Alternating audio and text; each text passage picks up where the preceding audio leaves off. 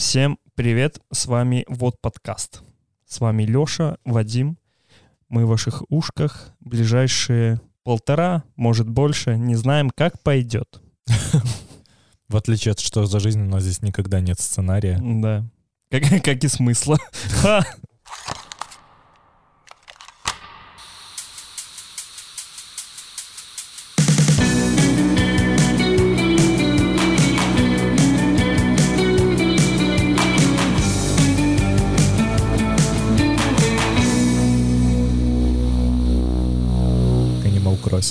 Давай, я хочу услышать, знать и ощущать все. Потому что я человек, который заставил, наверное, всю нашу компанию купить себе Nintendo Switch. Я человек, который создал чат уважаемые Nintendo ёбы. Прославляю как бы. Nintendo веру. Слушай, Animal Crossing это шикарно. На самом деле, я не ожидал столько от игры с рейтингом 0+. Давай, подожди, давай сначала. Animal Crossing — это игра, в котором тебе предоставляется необитаемый остров и практически безграничные возможности в его обустраивании. Ты можешь строить дома, приглашать туда других жителей, NPC в этом смысле. Туда мог- могут приезжать другие игроки, и ты можешь с ним воротить, в принципе, все, что хочешь. Начиная от того, что ты можешь построить сатанинскую церковь, заканчивая тем, что у тебя может быть самый милый японский парк на свете. С девочкой-призраком. Да, да. С девочкой из колодца, кстати. Она, она есть. Она есть? Да, да. У меня пока что нет рецепта. Когда найду, тогда скажу. Это удивительно для игры, потому что я не думал, что игра, где мне не нужно каждые три минуты кого-то убивать, мне будет приносить столько удовольствия. Я ожидал от нее просто, знаешь, зайти вечерком на часик, посидеть, поиграть немножко и выйти. Только сегодня я заходил в нее раз пять. То есть при первом моем заходе я сделал все, что можно было сделать за день. Собрал растения, артефакты, все вот это вот Мне херь. кажется, слушатели такие, блять, о чем они говорят? Да. Просто загуглите Animal Crossing, и вы поймете, что, возможно, нам и не по 20 плюс лет. Э, Я сделал все за первый сеанс. Я вышел, и спустя час я такой, «Хм, я хочу еще. Можно мне туда вернуться, пожалуйста. Как с сигаретами, да? Да, да, каждый час. Причем, когда я курил, я курил каждый час. Я купил Animal Crossing, я играю каждый час. Каждая сессия уникальна. Потому- Совершенно, да, я согласен. Потому что я делаю что-то то, что я, чего я не делал в прошлой сессии. Я замечаю какие-то мелкие детали, которых я до этого не видел.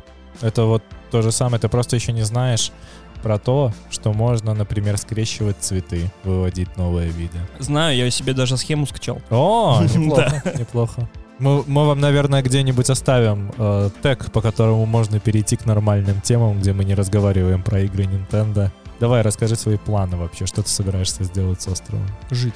Ну, это понятно. Я имею в виду, во что ты его собираешься превратить. Я сейчас расскажу. Я скачал очень много фотографий европейских деревень. Те, которые, знаешь, в которых живет там 200-500 жителей, в которых есть рабочая инфраструктура. И ознакомился с тем, как эти деревни изначально строились и вокруг чего базировались. Ты мог бы меня попросить, я скинул бы тебе фотографии своего города. Ну да, как вариант. Но я, Деревня 500 жителей. я бы не хотел строить колхоз. А, Да. После этого взял в руки iPad. На iPad нарисовал схематично свой остров и разместил прямо от руки буквами здания, разметил, где что должно находиться, куда должна идти какая дорожка, где должен находиться парк, где должна находиться зона барбекю. И у меня получается, что мой остров — это плюс-минус средняя европейская деревня, варианта, наверное, века 15-17. То есть как бы инфраструктура взята оттуда полностью. я хочу напомнить слушателям, что Леша говорит про игру, у которой рейтинг 0+. Там в утробе матери вы можете в нее играть. Для того, чтобы понять Animal Crossing, нужно играть в него год, поскольку сама игра привязана к реальному времени, А если смотреть глобально, то это если в игре 17.42 и за окном темно, то, скорее всего, у вас за окном тоже темно, и на часах по-любому тоже 17.42. Да, полная привязка к э, времени. Естественно, это сделано для того, чтобы немного затормозить прогрессию персонажа, но это сделано, слушай, это сделано очень качественно. Слушай, backtracking совершенно не анальный, это не делается Да, как в да, да. Плохих метроидваниях, Мгм. в хороших метроидваниях как бы там полегче в этом плане. Backtracking, наоборот, сделан так, чтобы ты не проводил в Animal Crossing максимально много времени, потому что так она тебя очень быстро задолбает. Да, позади нас сидит человек, который сегодня в ней просидел 12 часов. Мгм. Прошу. Это, кстати, надо уметь. Кстати, Animal Crossing можно запустить на эмуляторе на компе и играть спокойно на PC. В этом вообще не... Там весь функционал работает. Единственный минус, что тебе нужен довольно мощный комп. Единственный минус, что она стоит 6 косарей. Да, это больно. Но как и любой эксклюзив... Оно того стоит, я Да. тебе скажу, оно того Посмотри, сколько стоит. стоят игры на пятую плойку сейчас. Ну, в целом, можно 6-7 взять косарей. консольные игры и привести в пример, потому что консольный гейминг, это что-то дорогое, это для богатых. Но Я бы не сказал абсолютно, учитывая то, что ты покупаешь одну игру в полтора-два месяца обычно. Поскольку ты на нее потратил 50-70 евро, ты уже максимально хочешь из этой игры извлечь все. И ты ее максимально изучаешь, максимально ей наслаждаешься. У меня я когда-то, пройду каждый цент. у меня когда-то был Xbox 360, и я упоролся и чипанул его сам. Спутником. А, Блядь. После того, как все игры стали бесплатные, я от них перестал получать удовольствие. Я, наверное, прошел два или три тайтла, и вот из всех, ну, я имею в виду до конца прошел, я каждый день, по-моему, скачивал и пробовал по новой игре, и с тех пор я понял, что пиратство — это не мое. Возможно, в этом проблема пиратства на ПК, потому что на ПК я находил только пару игр, которые мне прям вкатывали, и это были игры, которые были куплены. С момента покупки Xbox 360 я не играл ни в одну игру на ПК, кроме EVE Online. Я не проходил ни одной сюжетно ориентированной игры. Мне просто не заходит, потому что я слишком привык лежать на диване, смотреть в большой телевизор. Я привык к удобству. Я очень-очень сильно отвык от управления на ПК. Мы как-то пытались в Минске с друзьями и коллегами пойти в компьютерный клуб Мгм. в этом компьютерном клубе просто, знаешь, поместиться в какой-нибудь Counter-Strike. И раньше я отличался в подростковом возрасте охрененным скиллом в контре. При этом сейчас, когда я сел за контру, я понял, что м-м, вообще нет, не то. Потому что не геймпад. Хотя, блядь, дайте мне Battlefield и мой родной джойстик, это Xbox 360, я вам с 99% надеру жопу.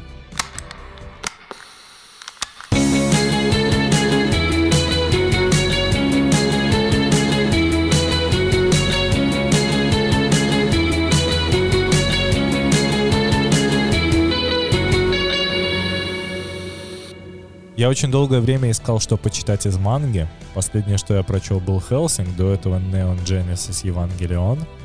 И мне захотелось, знаешь, какого-нибудь такого сёнэна. Сёнэн — это, если что, манга или аниме для подростков. То есть, говоря про сюнен, первое, что может прийти в голову, это Блич, Наруто, э, Death Note и прочие такие вещи. Долгоиграющая. Да, я для себя открыл Черный клевер, и я начал читать мангу. Я прочитал где-то 50 выпусков за несколько, ну там, может, за два часа я вечером валялся в кровати. Меня не отпускает одна мысль. Ты смотрел анимеху, Да, но да. не читал мангу. Нет. Это Наруто. Да. Блять, да, он постоянно кричит. Он постоянно «Ты не злой!» Да нет, нет, нет, знаешь, не так. Главный герой мальчик, сирота. Его все не понимают. Он изначально очень-очень слабый. И у него есть демон. В Наруто он зашит внутри, в Черном Клевере он зашит в гримуаре. Этот мальчик имеет своеобразную Наруто-терапию, то есть умеет переубеждать людей, которые потом резко становятся, даже злодеи переходят на его сторону. Все, все впоследствии его начинают считать избранным, и Наруто пытается стать Хакаге, а чувак из Черного Клевера пытается стать королем магов. И вплоть Чувак, до того... не обладающий магией. Да, да, вплоть до того, что там есть какая-то организация, я еще не знаю, как она называется, но у нее, блядь, суть точно такая же, как у Акацки. Разрушить... В, у Акацки было разрушить изначально деревню Листа, Мгм. и а, потом вообще все государства похоронить. А у Черного Клевера они, вот я сейчас на стадии, где они просто хотят уничтожить государство магов. Я смотрел аниме очень долгое время. Там на данный момент более 100, может уже даже более 200 серий. Уже последняя серия, кстати, вышла. А, ну вот. Изначально я не думал, что это будет что-то наподобие Наруто. Потому что Наруто я не особо люблю. Не фанат, так сказать. Это мангу читал? Нет. Очень советую. Манга прям сильно-сильно лучше сериала. Я пытался смотреть сериал, я его постоянно бросал. Я его один раз специально досмотрел до конца, я тогда был на больничном. Мгм. И делать было прям явно нехер. И я досмотрел сериал Наруто до конца, и в результате манга очень сильно лучше. Э, Возвращаюсь к черному клеверу. Я очень долго его смотрел, и я думал, вот-вот уже конец, уже конец. В итоге серии, наверное, на 70-е я такой, да ну в пизду это все, я не могу, я устал это ждать, я устал это смотреть. Для меня это уже потеряло всякий смысл, хватит с меня, я бросаю. Потому что они как раз-таки с этой организацией, про которую ты говоришь, они разобрались, насколько я помню, там уже другие проблемы. Давай без спойлеров, возникли. я буду дальше читать. Ну вот. Фишка в том, что я как раз-таки искал что-то типа Наруто, что будет максимально незамысловатое, с динамичным сюжетом, что может помочь мне разгрузить голову после рабочего дня. Потому что ты садишься за Наруто, и вот ты один вот этот вот анкабон из там 5-70 выпусков, ты его прочитываешь за 20 минут, и можно как раз идти спать. Попробуй хвост феи. Я хотел, но я, я же не покупаю комиксы сейчас в бумаге, потому что мы в Литве. Тут с этим все очень сложно. Это нужно заказывать как минимум из Беларуси. Короче, очень-очень-очень сложно. Я качаю комиксы с э, торрентов. И дело в том, что хвост феи, как это называется, хвост феи запакован в очень странный формат. Ну, как очень странно, это PDF. А PDF очень неудобно читать на iPad в комикс-ридерах, потому что там скролл очень-очень странный. И они очень дохера весят, в отличие от того, что вот у меня все выпуски Black Clover поместились в 600 мегабайт. Потому что они изначально запакованы в RAR архив. Мгм. А PDF-ка не так работает. Одна PDF-ка у тебя весит типа от 60 до 200 мегабайт.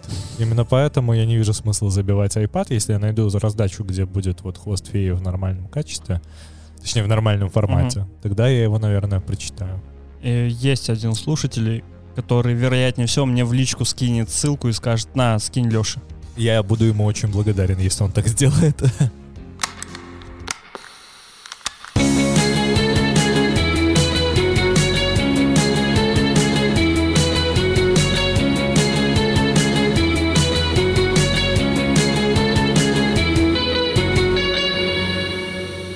Я недавно начал замечать ужасное эмоциональное выгорание.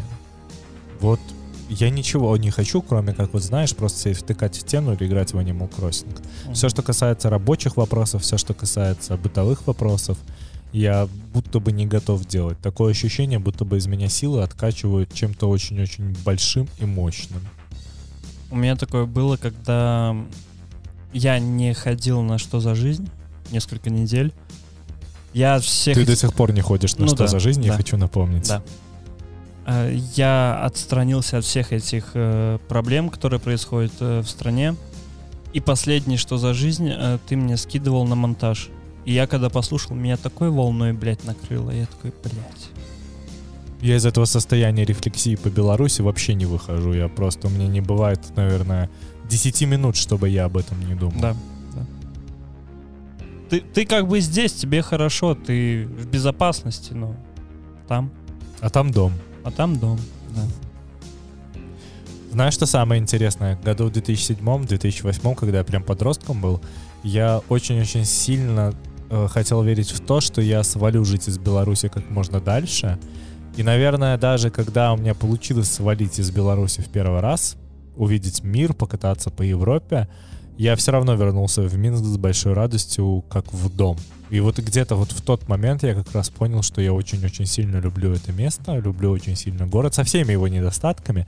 Несмотря на то, что все люди говорят, что Минск там, не знаю, город панелек, город херовых дорог и так далее и тому подобное. Минск один из самых охуенных городов на планете. А я был очень много где. У меня такое было, когда я из Польши вернулся. Да, да, да, вполне возможно. Я был в Дубае, понимаешь? И как бы я посмотрел на Дубай и такой, окей, да, прикольно. Здесь стекляненько и Да. пляжи. Да, его очень-очень много машин. Э, Полностью отсутствует городской транспорт. Окей, хорошо, ладно, поехали дальше. Я иногда, знаешь, над чем задумываюсь? Я бы хотел, когда вернусь в Беларусь, если у меня, конечно, это получится сделать, а, я бы, наверное, купил себе дом где-нибудь в глуши для того, чтобы просто год или два... Детей. Нет, просто год или два подауншифтить. Не получилось у тебя педофильская шутка, я тебя прервал. Да. Но, если что, было смешно. Нет, у меня просто сейчас мои друзья, а, их родители купили дом, и они уехали в Заозерье, это Могилевская область, недалеко от города Белынича. И они прям там довольно долгое время тусовались, пока было тепло, всю осень там провели. И я вижу то, что я вот прям готов для этого. Возможно, это вот, знаешь, день рождения близится, старость, все такое. Мне бы очень 28 не за горами. да, мне бы очень хотелось хотя бы попробовать подауншифтить, потому что вариант дауншифтинга съебаться на Бали, снять себе бунгало и сидеть работать на удаленке там, он вообще мне не подходит, это не про меня. Ты хочешь, чтобы родное, березонька в душе, да? Нет, нет, не в этом дело, просто вся вот эта вот стандартная фрилансерская тема, она абсолютно не. Во-первых, я ненавижу работать на фрилансе. Одна из самых больших проблем в жизни была, когда мне приходилось много фрилансить. Я ненавидел заказчиков, ненавидел ту работу, которую я делаю. Это работа без грамма творчества всегда.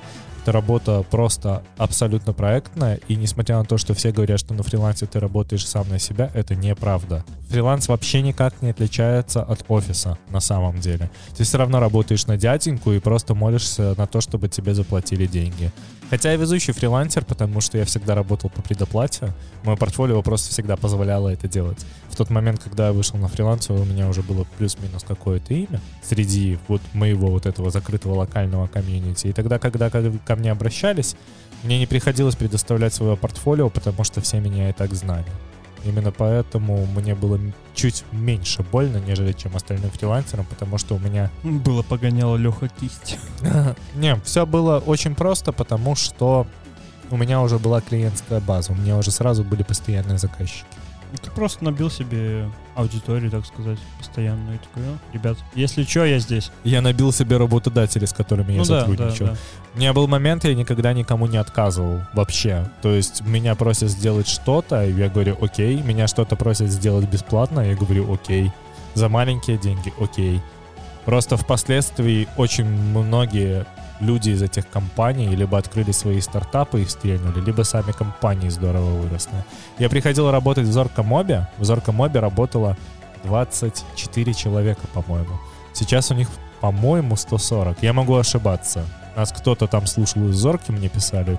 Поэтому, возможно, нас поправят впоследствии, когда подкаст выйдет. Очень клево замечать рост у людей, особенно вот у таких компаний, с которыми тебе было в долгосрочной перспективе приятно сотрудничать. Возможно, в этом и есть твоя заслуга. Именно поэтому... Вряд ли, потому что мой департамент, в котором я работал в Зорке, его закрыли. А, хотел прошу- пошутить про то, что всех уволили, но...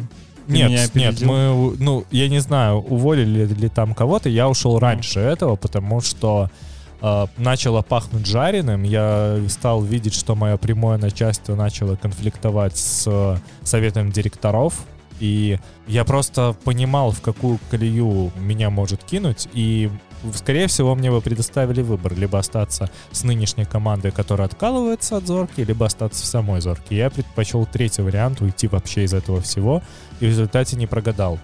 Я просто не знаю даже, кто это. Это агентство, которое занимается инфлюенсинг-маркетингом. Оно взаимодействует с блогерами.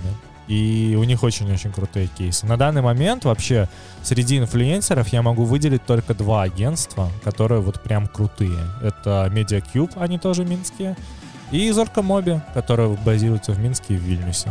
А сейчас они тебя не звали? Типа они такие, о, чувак, ты в Вильнюсе?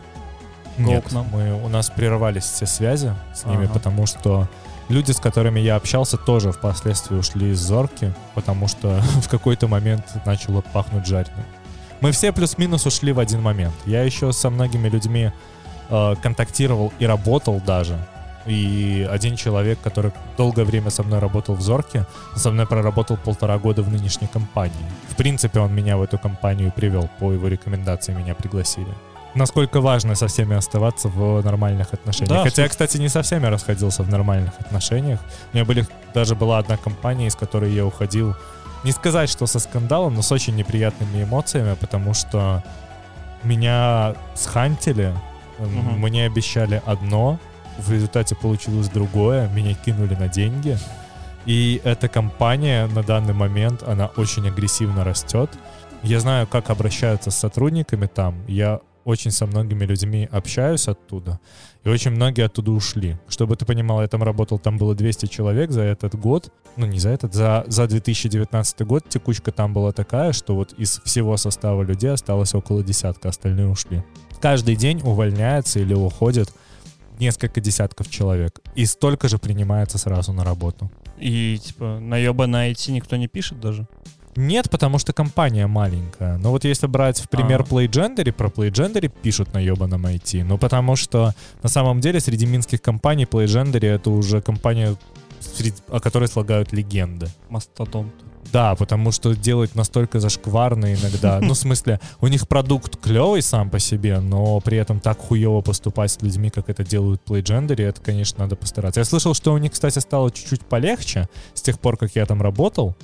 Но я, если честно, в это не верю, потому что я знаю основных ключевых людей там, и помимо некоторых, совсем некоторых, я никого не могу выделить, я знаю, что вот словосочетание «токсичная атмосфера» — это вот просто тождественно этой компании. Потому что до этой компании я думал, что сексизма в айтишке нету. А он, оказывается, есть везде. Ну да, но я с ним просто... Может, я такой везучий. Я никогда в жизни с этим не сталкивался. И при мне никогда в жизни не ущемляли женщин на работе. Я никогда не видел ничего такого, чтобы... Ну, мое прямое начальство — это была женщина. Мои основные коллеги были женщины, парней всегда было меньше. Возможно, поэтому ты и не встречался с сексизмом в айтишке. Возможно, возможно, потому что они нормально Коллектив относились. Но если брать там, к примеру, совет директоров у нас был там почти полностью мужской, но при этом никогда в жизни никакой фамильярности. Мы ездили на очень крутые большие корпораты, где было, я не знаю, сколько алкоголя, фурами, цистернами просто завозили. И ни разу не видел, чтобы кого-то попытались насильно обнять, поцеловать или сделать что-нибудь, чтобы кого-то ущемило. Но просто я работаю в такой специфике, что если ты сделаешь что-то не то, это моментально узнают все. Потому Пойдет что... на глазку, да. Да, белорусская айтишка, она очень сильно похожа, знаешь, на шкловскую деревню. Потому что вот один раз обосрешься, на следующий день будут говорить об этом все. Потому что каких-то значимых событий мало, и если кто-то дает инфоповод, об этом инфоповоде узнают все. Если он действительно значимый. Мне кажется, в целом айтишка в Беларуси это что-то одно. Сколько бы компаний не существовало, все равно все знают вплоть до того, что утворил уборщик в другой компании. Нет, не настолько, просто основные кадры, знаешь, которые уже медлы, сеньоры, Мгм. те, которые работают тем лидами, как я, они э, меняют работы, и уже, в принципе, в большинстве компаний или с большинством людей они успели посотрудничать. Сейчас, конечно, минская айтишка очень сильно выросла. Мгм. Я не знаю, с 2017 года, мне кажется, что она выросла раз в 8 или 10. Но все равно, даже до сих пор я на- наталкиваюсь на людей. К нам на работу пришел человек, который до этого работал в компании, в которой работал я. И он пришел такой, о, да, я тебя помню, ты увольнялся тогда, когда я приходил. И он мне просто взял и рассказал все актуальные новости. Что там произошло, кого уволили, кто как зашкварился. Ну вот настолько это происходит. Все сплетничают, и от этого Просто, знаешь, кибербабки у подъезда такие. да, да, да, это на самом деле очень похоже. Именно поэтому зашквариться как-то очень страшно. Мне кажется, если проебаться где-то в айтишке, то тяжело будет работу дальше найти. Даже если в одной какой-нибудь незначительной компании ты... Можно привести пример чуваков, потому что сейчас есть договоренность, блядь, не хантить никаких специалистов. Пусть сидят и не имеют В целом, даже если работы. они сами уходят, такие, пожалуйста, я хочу уйти отсюда к вам. Я думаю, что кто-то все-таки схантит. Это, знаешь, чуваки, которые делают разного рода скам, приложения, которые дико наебывают. Ну, вот, вот в такой теме. Возможно, да, они их возьмут, потому что там в основном работают чуваки, у которых не особо есть принципы. Но среди нормальной айтишки я общаюсь с огромным количеством HR. Э, Я не могу сказать, что есть какая-то договоренность, но вот в, внегласный договор, он все-таки существует. То же самое, как если кому-то предлагают офер, слить этот офер в закрытый общий чат для того, чтобы видеть их уровень зарплат на определенных позициях и примерно понимать, каким капиталом они располагают. Хорошим, я могу сказать. Они дают там, ощутим, могут дать там спокойно. То, то, что я видел, это где-то около 50% к основной ЗП. Ну, учти, что некоторые специалисты, как, например, там Data Scientist, может получать 7,5 тысяч евро. В И к- Беларуси. Да, и к нему наверх могут накинуть еще 50%. Айтишка, кстати, очень в Беларуси делится на две прикольные категории. Первая категория — это чуваки, которые смогли получить тысячу долларов. Это люди, которые могут в айтишке работать по 5, 7, 10 лет, но не шагают выше определенного уровня. Мгм. А вторая сторона медали — это чуваки, которому, может быть, знаешь, там 22-25 лет, но при этом у него зарплата будет под десятку, потому что он реально охуенный специалист. Ну, Тут уже все зависит только от тебя. Да, да, Опять же, мне кажется, знакомство, связи. да, да. Без этого вообще Я не никуда. могу сказать, что здесь есть какое-то понебратство, потому что да, тебя могут порекомендовать, чтобы Да, ты да, пришел, да, вот об но вот говорю. всю процедурную формальность, все собеседования, всю хрень с тестовыми заданиями, с техническим собеседованием тебе все равно придется пройти. И все равно тебя откажут, потому что все прежде всего смотрят на мозг, а не на какой то человек. Но если ты херовый человек, но при этом хороший специалист, работу ты не сохранишь. Потому Только что... если не... Слушай, я не знаю, кто работает Ну, явно. Я как-нибудь все-таки хочу сходить к ним на собеседование и, знаешь, записать его на видео и просто выложить в закрытую группу, просто чтобы показать, как это происходит. Мне кажется, там в что- кабинете просто тебя будет окружать 10 камер, которые сразу будут распознавать твое лицо. Да, голос и прочее. Да, да, да. Они такие, «А, это все наши технологии, смотрите, мы молодцы. Ну да, ну да. Знаешь, что будет прикольно, если реально, типа, не взаимодействуют с государством? Да, и, и мы такие, типа, Да, да, да, ну- пидорасы, гондоны, бля. А, Они такие, ребят, ну мы Ну мы- просто делаем. бля». Да, мы просто предоставляем эту хуйню для московской мэрии. Но это же не у нас. Да, не с торрента скачали.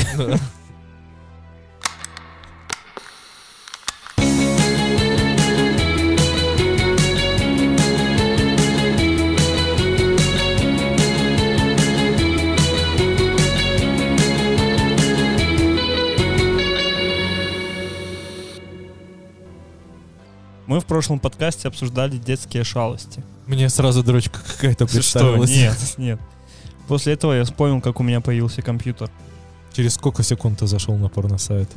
Нет, нет, нет, не в том дело. История о том, как у меня появился компьютер. Я воровал деньги У кого? Откуда? у родителей. О, Да. и ты накопил на компьютер, да? Да, он просто появился у 12-летнего пиздюка в комнате, и мама чё? Нет, я воровал деньги у родителей для того, чтобы с другом сходить в компьютерный клуб. А, родители решили работать на упреждение, да? Да, и меня раскрыли после того, как я украл у своей бабушки 5000. Это был, знаешь, какой год? Это было 13 лет назад.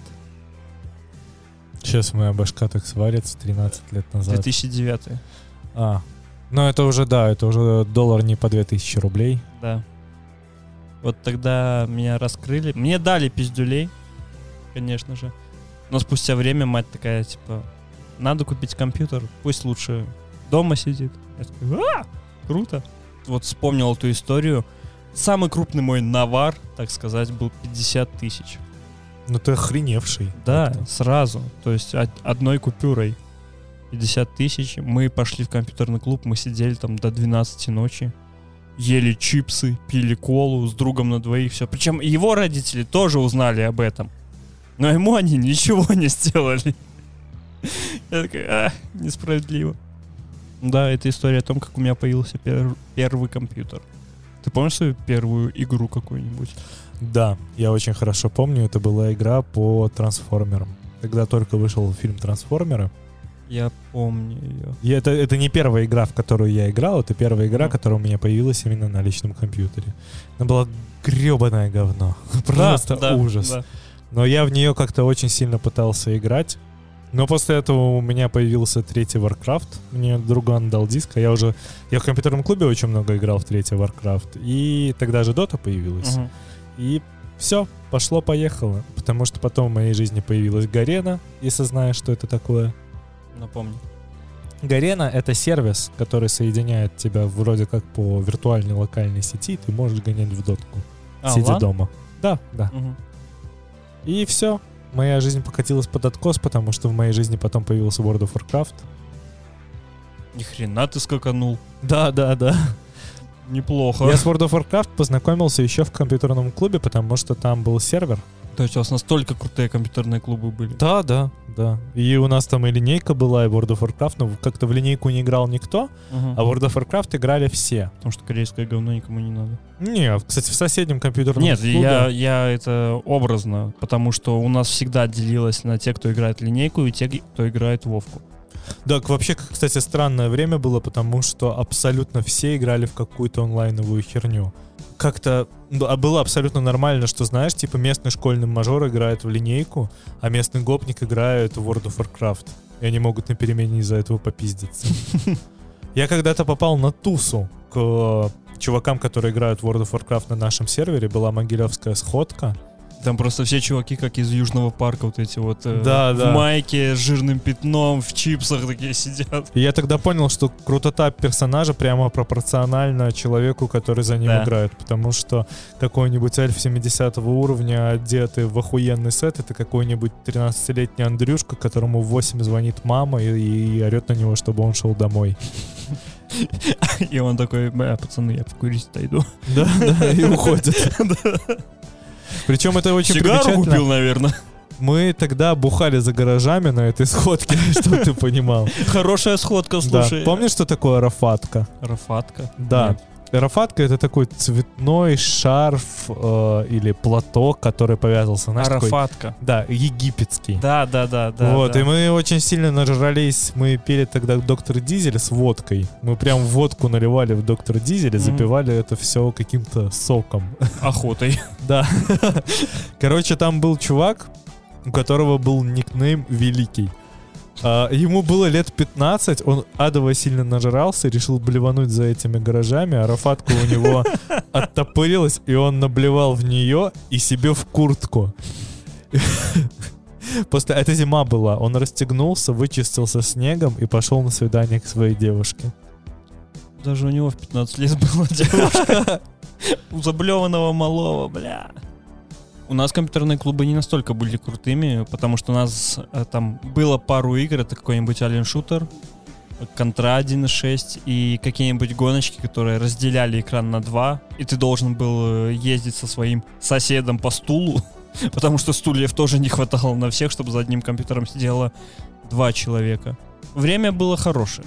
Я помню, что у нас в городе было даже три компьютерных клуба. И самый странный момент, то что один компьютерный клуб открыл мужик у себя дома. Старый мужик берет деньги с детей, чтобы они приходили к нему домой и играли в игры. Я как-то читал интервью мужика, который открыл компьютерный клуб в Минске на районе, где-то там на Каменке. И он рассказывал, что деньги было настолько некуда складывать, что он просто покупал мешки из-под картошки и складывал наличку туда. У него весь дом был забит деньгами в какой-то момент. Я не знал, что была прям такая популярность. Ой, да, слушай, как-то интернета, во-первых, ни у кого не было, а, поэтому иметь дома комп было совершенно не весело, если ты хотел играть в какие-то игры. Ты все Мгм. равно гонял в компьютерный клуб, чтобы играть по локалке. Я помню, когда у меня появился только компьютер, я постоянно... Были прокаты дисков. Я брал на прокате дисков всегда первого ассасина. Я брал первого ассасина, играл в него, отдавал, спустя неделю шел, снова брал его.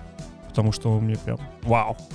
Но он шел мне, знаешь, типа 15 кадров в секунду. Я такой, ух ты! Гейминг! У нас какой-то очень игровой подкаст Да. получается. Да, мы все равно как-то вернулись, знаешь, на круги своя, играем в Animal Crossing. Все вместе. В 20 лет. Я хочу напомнить, что тебе не 20. Ну, 25, блядь. Ну, Слушай, Animal Crossing это круто.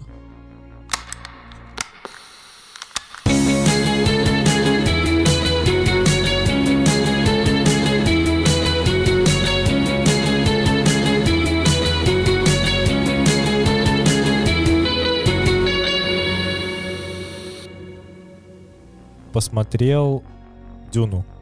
М, И как тебе? Ну, во-первых, я ее спиратил. Я ее скачал с торрента, потому что в Литве не нашлось ни одного кинотеатра. Э, Рассказываю. В Литве обычные фильмы показываются без локализации, то есть их никто не переводит, снизу просто литовские субтитры, сами, сами фильмы на английском. Мгм. И это был абсолютно нормальный вариант для меня пойти просто на оригинальную версию. Но, блядь, Дюну локализовали именно голосом на литовский язык. И все кинотеатры такие, ебать. Жмони, жмони, да, жмони, да. жмони, Мы, жмони. мы локализовались, давайте показывать только литовскую версию. И Показывали литовскую версию с английскими субтитрами. Я на это не готов был пойти. И я, короче, просто взял и спиратил его, потому что не увидел никакого выхода. Что могу сказать по Дюне? Во-первых, хорошо. Мне понравилось. Я читал как бы и книгу. Не, я читал не все по Дюне, потому что в какой-то момент, когда Герберт умер, его сын начал продолжать писать Дюну, и дальше оригинальные трилогии это читать очень-очень больно. Чтобы ты понимал, новая книга Дюны сейчас пишется, и все это время и Дюна выпускалась. Вселенная как бы очень сильно То разрослась. совсем другой человек. Да, в соавторстве совершенно другими людьми по каким-то там забытым дневникам пишет э, ту самую Дюну. Чуваки но- просто нашли дневник личный. Такие, вот, ну, наверное, Я Дюна не думаю, что вообще какой-то дневник есть. Я думаю, что это уже просто от себя. Да, да, скорее всего. Потому Мгм. что франшиза приносит не- не такие неплохие деньги, а Дюна это, в принципе, скорее всего, будет, ну, если не новые Звездные войны, то скорее новый Властелин колец, просто в сеттинге пустыни. Сам фильм, он очень-очень требователен к визуалу. Потому что можно нечаянно моргнуть и пропустить что-то очень важное.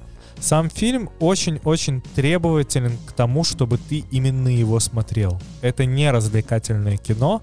Это очень похоже на «Бегущего по лезвию», которого тоже снял Дэнни Вильнев. Было Который- тяжело, но я его посмотрел. Да, Blade Runner 2044. Мгм. Он очень крутой, но он очень-очень такой временами тягомотный. Он напряженный, прям такой, он тянет, растягивает там. Зум на машину идет две минуты, блять, каких-нибудь. Ой, это, кстати, И абсолютно нормально, смотреть. потому что Вильнев обожает длинные киношные планы, но вот в Дюне, к примеру, это играет очень-очень хорошо, потому что визуал там очень необычный, и он максимально старает показать, вот знаешь, э, природу са- самого э, Аракиса. Арахиса. Окей, э, само раскрытие мира. Все хорошо. То есть, если я ничего никогда не читал, не смотрел старую Дюну, я включу Да, ее, да, и да, я такой, о, я все понял, типа, спасибо, жду следующую часть. да. То есть, закрытых... Более подробно рассказываю в спешле «То, что за жизнь», и я там прям очень многие аспекты затронул. Расскажу то, что не рассказывал там. Э, Один случай. Там, к примеру, не объяснено, почему именно э, войны дерутся холодным оружием. Почему в таком прокачанном мире, где есть бластеры, э, непонятные самолеты, похожие на огромных стрекоз э, электронных, почему люди дерутся холодным оружием? Они скопировали самолеты с э, детей шпионов? Нет, скорее произошло наоборот, чувак. Возможно. И почему же они дерутся? А, ты хочешь, чтобы я рассказал? Да, потому что... У них есть что-то типа силовой брони. И фишка этой силовой брони в том, что она отражает абсолютно все пули. Ну и бластер в том числе. А, ну, Его типа, можно пробить только особым кинжалом, но для того, чтобы это сделать, нужно как бы подойти по- вплотную рукой, а дальше с очень большим нажимом очень медленно вставлять кинжал, чтобы пробить этот защитный Мгм. слой. Именно поэтому все воины, которые сражаются с защитной этой штукой, защитным полем, они э, дерутся как-то медленно. И вот этого там не раскрыто, потому что я точно уверен, что люди этого не поймут. То есть просто со стороны это выглядит как два чувака очень нет, со стороны, медленно. нет, со стороны это выглядит очень динамично, Мгм. но совершенно непонятно, почему, если чуваки стреляли только что убивали мирных жителей из бластеров, зачем они, видя вот определенного человека, хватаются за ножи и сражаются с ним ножами. М, Неплохо. Я, я бы, наверное, и не понял. Еще не особо раскрыт э, смысл глаза. Но я не буду тебе здесь спойлерить, потому что... Я вряд ли буду смотреть Дюну. Да? Ну, возможно, кто-то из слушателей Ну это да. сделает, я тебе вне записи тогда это расскажу. В целом, с Дюной стоит ознакомиться, потому что за последние полтора или сколько года с момента начала пандемии именно такого хорошего массового э, фэнтезийного слэш э, фантастического кино его не выходило. В том числе и сериалов особых таких не выходило. Именно поэтому это очень неплохое развлечение, и как-то убить два с половиной часа можно очень неплохо. Очень приятно визуально и очень приятно сюжетно. Дюна сразу снимается с заскоком на два фильма вперед. Это первая часть. Дюну уже продлили на вторую часть. Она отлично собрала, потому что люди проголосовали рублем. И сделали это абсолютно не зря, потому что я буду смотреть и второй фильм, и третий фильм. Все, что я знаю о Дюне, то, что там есть большой червяк. Да, и он там не один. И я думал, что типа весь фильм будет посвящен тому, как они пытаются его убить. Типа, О, зна- нет, нет, нет, нет, это совершенно по-другому. Дюна пропитана философскими мыслями, э, большим библейскими отсылками Мгм. и прочими такими вещами. Блин, я, я даже не знаю, как описать. Дюна — это очень особый сеттинг. Дюну можно, знаешь, сравнить с Вархаммером. Потому что Вархаммер — это такой уникальный сеттинг, от которого отталкиваются почти все. Вархаммер изобрел, изобрел орков, например. Дюна изобрела нормальное нелинейное повествование в сеттинге, который не заебан никем. Потому что сеттинг фэнтезийной пустыни, точнее технологичной фэнтезийной пустыни, сеттинг э, при этом космоса, он очень-очень хорошо и органично сочетается. Как ни странно, хотя казалось бы. Именно поэтому Дюну стоит смотреть, потому что это явно не то, что вы обычно привыкли видеть. Это не история, знаешь, как с Хоббитом, которого досняли только для того, чтобы срубить денег на фанатах А Властелина было. колец. Не, вот я, я думал, что Дюна это будет как, знаешь, более масштабная версия Дрожь Земли. Нет, абсолютно. Дрожь Земли это класс, классика. Это знать надо. Классика — это свадебная ваза. Бля. Я сейчас жду игру в кальмара, порно-версию. Она вышла вчера слили 31 нет, это слили от другой компании. Да, да, да. Другой студии. Там на данный момент вышло уже две порно-версии. Вот. Но самая, типа, топовая пока еще, типа, не вышла. Я пытался смотреть игру в кальмара, мне очень Слушай, скучно. э- это... Я, не могу, не знаю, не понимаю, почему. Возможно, потому что тебе не нравятся голодные игры. Да, да, вот это, кстати, первое, о чем я подумал. Это голодные игры. Это давно, ну, типа, использованный сеттинг. Идея, сама идея уже давным-давно использована. Все, что я могу рассказать про голодные игры, меня когда-то на момент выхода потащили в кино. Это был первый фильм, на котором я спал. Прям натурально меня по- просто... Я не был... ска- Я не, мог, не могу сказать, что я был очень сильно уставший. Мы с собой взяли бутылку вина, я выпил половину и просто проспал все голодные игры. Ну, потому что вообще... Мне никогда не, нравило, не нравились такие, знаешь, молодеж, молодежные вот эти вот фильмы «Бегущий в лабиринте», «Голодные игры». Это все делается на... Ну, это и- Зумеров, да, блядь. Да, это ей ясно. Только недавно говорил на подкасте, на котором тебя не было, что я вообще не всекаю фишку бумеров, зумеров и еще там кого-то. Я просто их не отличаю всех, да. Чувствую себя старым дедом в, в эти моменты. Я не понимаю этого всего ажиотажа вокруг э, игры в кальмара. Она сейчас из каждого чайника, блядь, и меня это дико бесит, потому что все, что получает такую популярность, в скором времени просто забывается на раз-два. Да, сколько, блин, сколько вещей, которые так хайповали и были моментально забыты. Я лучше вместо этого пересмотрю клан Сопрано какой-нибудь, который мне прям... Я сейчас хочу посмотреть «Крестного отца». О, да, это замечательный фильм. Потому что я его смотрел как-то раз очень давно, и я заснул на середине. Тоже еще один фильм, который очень требователен к тому, чтобы его смотрели. Это абсолютно не та история. Для меня было шоком, когда один из моих знакомых сравнил крестного отца и острые козырьки. Я посмотрел целых две серии острых козырьков только из-за этого сравнения и такой, ты еблан?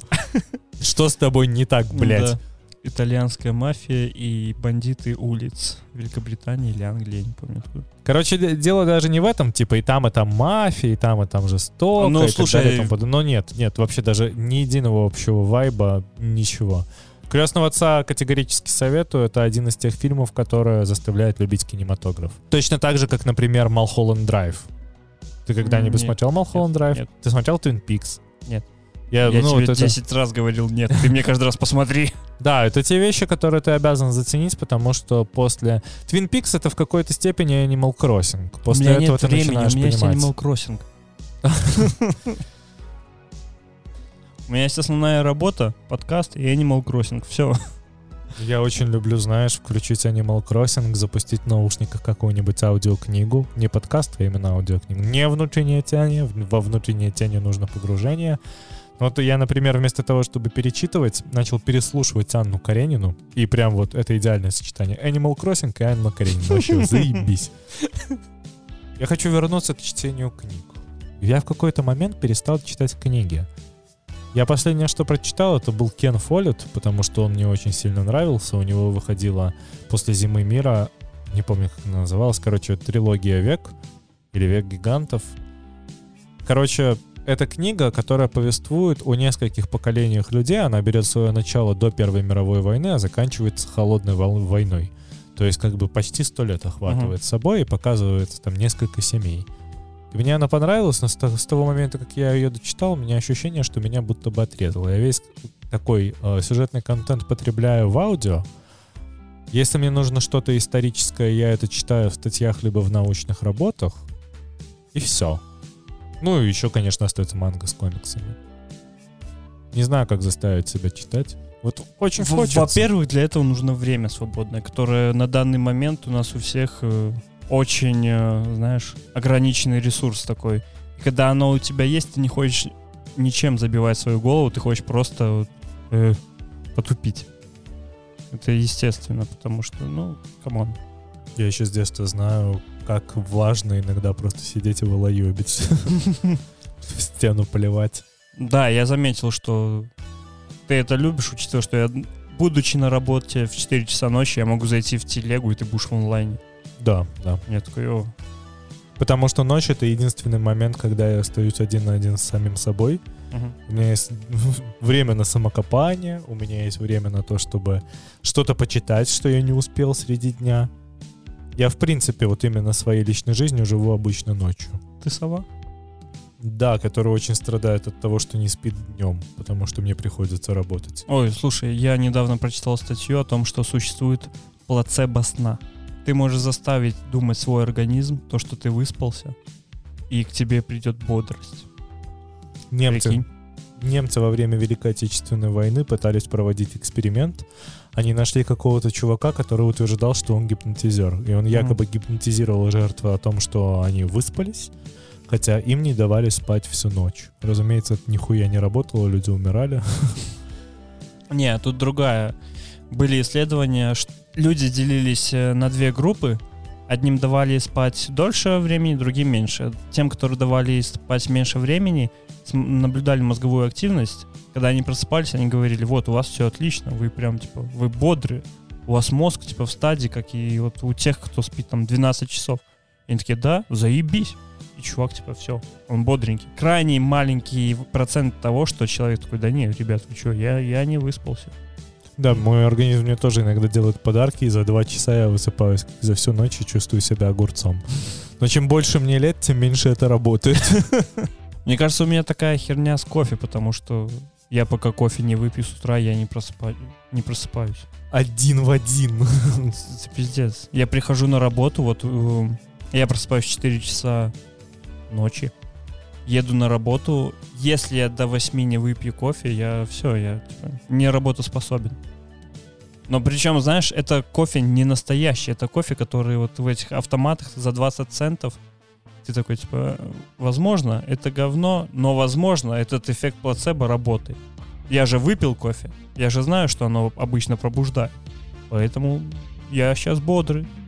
А мой организм такой, не, чувак, нихуя. Я такой, да бодрый ты, блядь. У меня в офисе в Минске, в моем старом, на первом этаже находилась пиздатая кофейня, и там была тема летом. Можно было заказать шот с кофе. Да, они делали максимально концентрированный кофе, наливали, он был прохладный, они наливали тебе его в шот, ты его выпивал с залпом за один раз, знаешь, там шот ровно на глоток. Но кофе настолько ядро, ядрено крепкий, что ты просто такой и все, ты идеально бодрый будто бы. Очень крутая тема.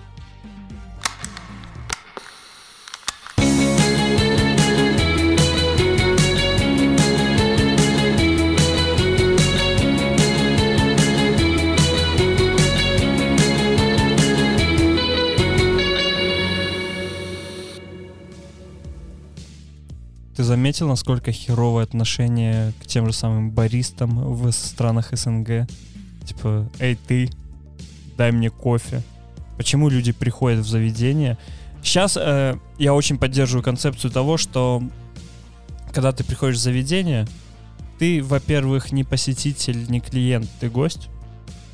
И ты должен быть э, более лоялен к тому, кто тебя обслуживает. Официант, бармен — Не нужно относиться к, к ним как просто, знаешь, типа, обслуживающий персонал. Вы никто, вы тут э, говно. Потому что эта тенденция была очень давно. Я не знаю, откуда она появилась. Ну да, это понятно, потому что им мало платят, и они выполняют такую работу. Они работают с людьми. Это, во-первых, это пиздец какая тяжелая работа. Ты можешь отпахать 12 часов на смене на заводе, но если ты поработаешь часов 8 с людьми, с потоком людей, ты охереешь раза в два сильнее. Потому что эмоциональное выгорание, физическое, это пиздец. Я работал, я был продавцом-консультант. Чувак, я работал на рынке. Ты можешь мне этого не рассказывать. Я знаю, что такое огромный поток людей. Это в субботу торгуешь рубероидом, и через тебя идет огромная толпа, знаешь, рабочих, строителей, мужиков, которые спиздили что-то у кого-то и пытаются тебе это перепродать. Серьезно? Да, очень много людей, которые работали тогда на стройках, просто пиздили стройматериалы и продавали их обратно на рынок. Их работодатели приходили у нас их покупать, а они нам их привозили обратно. Мне друг историю рассказывал, когда он в Москве работал на стройке. Выкидывали вроде ламинат просто на мусорку, потому что не подошел тон человеку. Его просто на мусорку выкинули. Он говорит, ну если хочешь, забери. Нет, так нет. Ну вот, и в целом, знаешь, я считаю, что нужно как-то менять это отношение, потому что, ну, come on. Официант, у него тяжелая работа. Бармен то же самое. Даже тот же самый э, продавец-консультант, которых ты ненавидишь, им нужно к тебе подходить и спрашивать, и предлагать. Я знаю, именно поэтому я никогда им не грублю.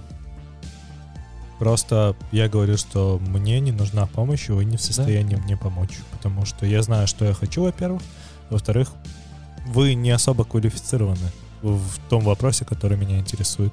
Особенно если мне нужно, не знаю, поменять бас-шину или что-то покруче этого.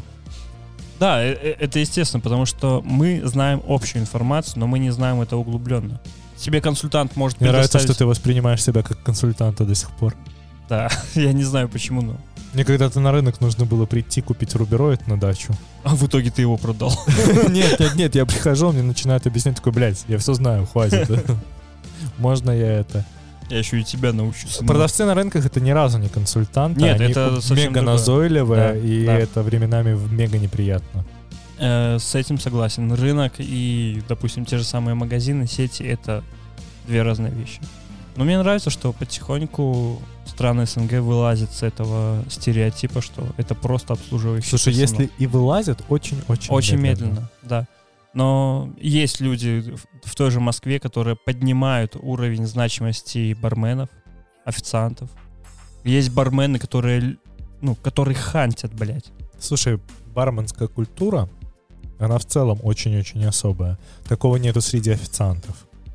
Просто бармен — это как повар. Можно сравнить. Потому Повар что... твоего настроения. Ну да, да. Потому что вот поваров, да, хантят. Хороших поваров.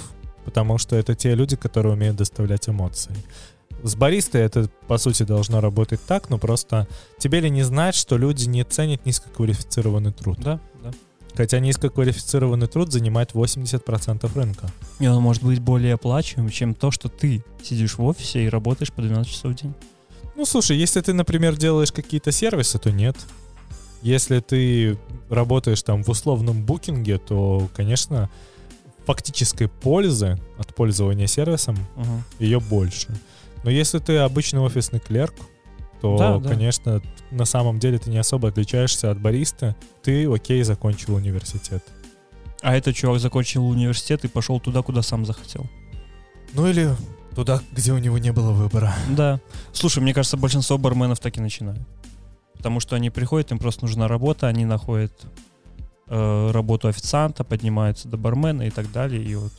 Потому что все бармены, за которыми я слежу, они именно так и начинали. Они приехали в Москву, либо в Минск, либо еще куда-то.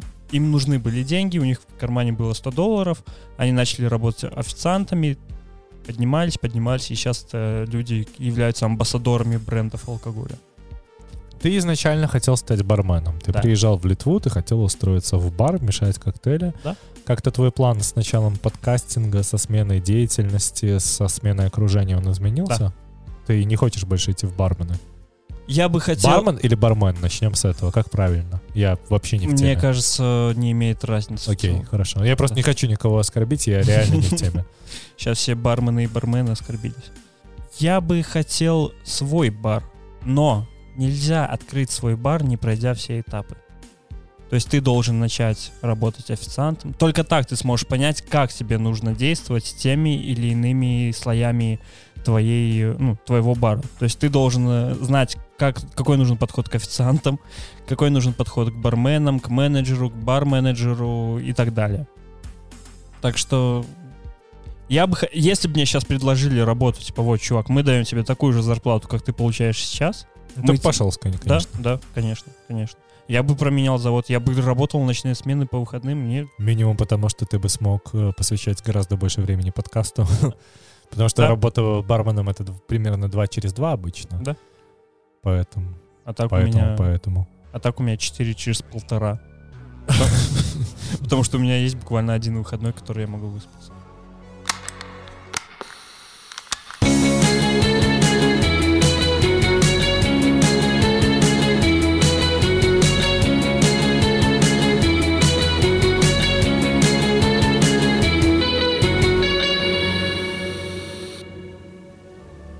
Подкастинг открыл в тебе что-нибудь новое, интересное?